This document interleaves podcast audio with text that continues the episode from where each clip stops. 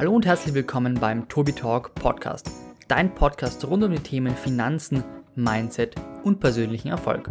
Ich freue mich sehr, dich begrüßen zu dürfen und wünsche dir eine wunderschöne Folge. Hey, hey du, was ist denn nun schon wieder? Der Februar ist schon vorbei. Glaubst du, hat vergessen? Wie vergessen? Was sollte ich denn vergessen haben? Das Depot-Update natürlich. Der Februar ist rum und es kam immer noch kein Update zu seinem Portfolio. Du hast recht, darauf habe ich auch vollkommen vergessen. Vielleicht sollten wir ihn erinnern. Ja, lass das mal besser wie Kinder tun. Depot-Update, Depot-Update, Depot-Update.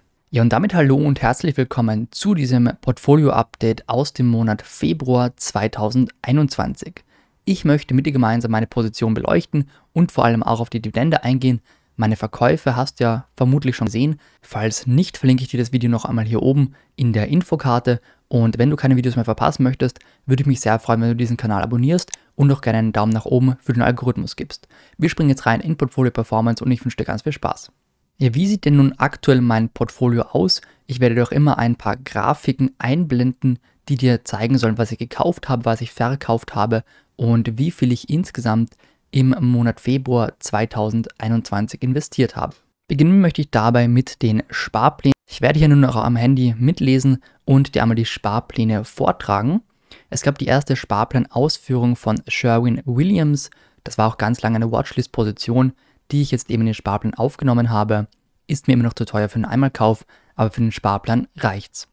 Dann gab es 25 Euro in Apple, 25 in Synthes Corp, 50 in Fastnell, 25 in Taiwan Semiconductor, Nike, Diageo, Home Depot, Broadcom, PepsiCo, United Health, Church and Dwight, Union Pacific, Texas Instruments, dann 3M, McDonald's, Microsoft, Cisco, Visa, wo sind wir? Hier Mastercard, Starbucks und 50 nochmal in Novo Nordisk, dann 50 in Johnson Johnson und dann noch einmal hier 25 in Unilever. Jetzt steht im Titel aber, dass ich weit über 2000 Euro investiert habe. Und das liegt daran, weil ich zwei Verkäufe getätigt habe. Und zwar habe ich die Allianz und ATT aus meinem Portfolio rausgeschmissen. Dazu gab es auch bereits ein Video. Ich habe die Allianz mit ungefähr 20% verkauft. Dadurch bekam ich ungefähr 550 Euro brutto, also nach Steuern sind das ungefähr 500 Euro. Und bei ATT habe ich verkauft mit minus 14% und habe dadurch eben 600 Euro bekommen. Also ich konnte durch die Verkäufe ungefähr 1100 Euro investieren. Und es wurde auch getan. Nämlich wurde hier einmal extra in Visa investiert mit, ich muss gerade mal schauen, das dürften ungefähr 100 Euro gewesen sein, genau 100 Euro extra in Visa. Und dann waren nochmal 200 Euro extra in United Health, das haben wir oben, dementsprechend auch schon 2,29% vom Portfolio. Und auch Mastercard wurde mit noch einmal 100 Euro bestückt und macht aktuell 4% vom Portfolio aus. Dann gab es ein paar Einmalkäufe, die ich dir auch nicht vorenthalten möchte. Zum einen gab es natürlich hier meine FTSE All World ETF mit 150 Euro. Da habe ich im März auch schon ein bisschen zugeschlagen, dazu aber mehr im kommenden Update. Und Einmalkäufe bei Aktien gab es Novo Nordisk mit 124 Euro. Das macht dann zwei neue Aktien. Haben wir hier. Wir haben bei Church and Dwight, habe ich mir gleich, ich glaube, vier Aktien geholt, genau. Und das waren 280 Euro. Dann habe ich Unilever nochmal für 200 Euro per Sparplan nachgespart. Das ist fast die zweitgrößte Position oder ist die zweitgrößte und wird auch nochmal im März mit 200 Euro extra bespart, einfach weil ich hier sehr überzeugt bin. Tyson Foods habe ich hier überlegt, ob ich die überhaupt rauskicke. Habe ich mir nochmal ein paar Statistiken angeschaut zum Fleischkonsum, zum steigenden und habe hier noch einmal 224 Euro investiert. Die Position schwimmt aber leider immer noch im Minus. Das Wachstumsdepot schauen wir uns nicht an. Dazu soll es ein extra Video geben, denn hier passiert relativ wenig, zumindest teile ich das relativ selten mit. Und dementsprechend möchte ich eben darauf eingehen, wann habe ich nachgekauft, wann würde ich verkaufen und was läuft hier überhaupt. Warum habe ich eine Wachstumsposition und hier die Embracer und der Rest ist ja eben mein Dividendendepot. Also was macht das für einen Sinn? Wir können auch zur Performance gehen. Da sehen wir die Monatsperformance von 1,7% im Februar ohne Dividende, ganz wichtig, weil ich die Dividende hier nicht einpflege. Die habe ich in meinem Excel-Sheet, weil ich eben selber versteuern muss. Im März gab es schon 1,6% und wir hatten erst zwei Handelstage, also das ist schon wirklich gigantisch. dass da jetzt diese Erholung kam und mit diesen 1,7% kann man auch zufrieden sein. Da gab es ja auch wirklich Depots, die es um 20% nach unten gescheppert hat. Alles in allem war das Jahr 2021 bisweilen positiv mit so ungefähr 1 bis 2% pro Monat, was natürlich viel zu viel ist.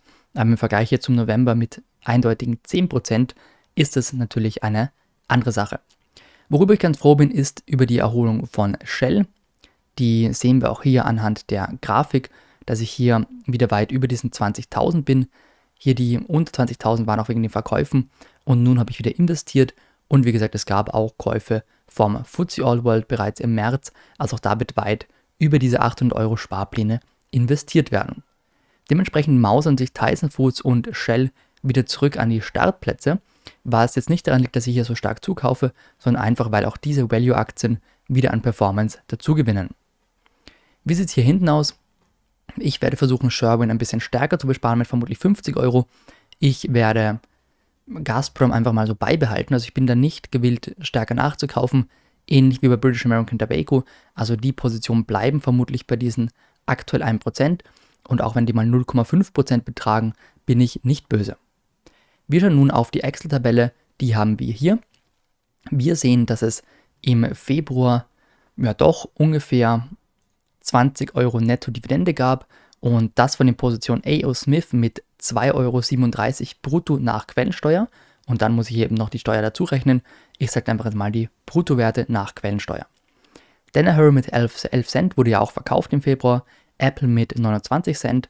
Striker mit insgesamt, da habe ich zwei Ausschüttungen bekommen, warum auch immer, mit 2,20 Euro. ATT mit 9,38 Euro werde ich wohl auch nicht mehr bekommen, weil ich auch diese Position verkauft habe. Texas Instruments mit 2,31 Euro und Mastercard mit 63 Cent. Außerdem auch noch British American Tobacco mit 6,73 Euro.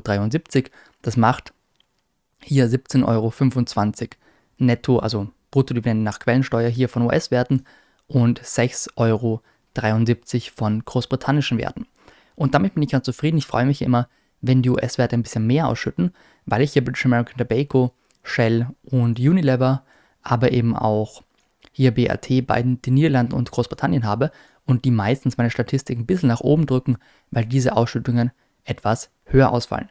Werden wir auch im März sehen. Ich werde noch ein Video zu meinem Dividendenkalender machen. Wir stehen da damit in Summe bei 31 Euro netto Dividende, also nach Steuern, hier im Jahr 2021. Hier habe ich noch 22, 21 stehen. Jetzt passt das Ganze. Wir sehen, es gab im Jänner ungefähr ja, 12 Euro und im Februar 20 Euro. Wenn man das mit dem vorher vergleicht, was wir am Ende des Jahres tun werden, dann ist das wirklich eine enorme Verbesserung. Da hatte ich, glaube ich, nicht einmal 5 Euro, also eine Wachstumsrate von knappen 300 Prozent. Damit bin ich schon ganz zufrieden.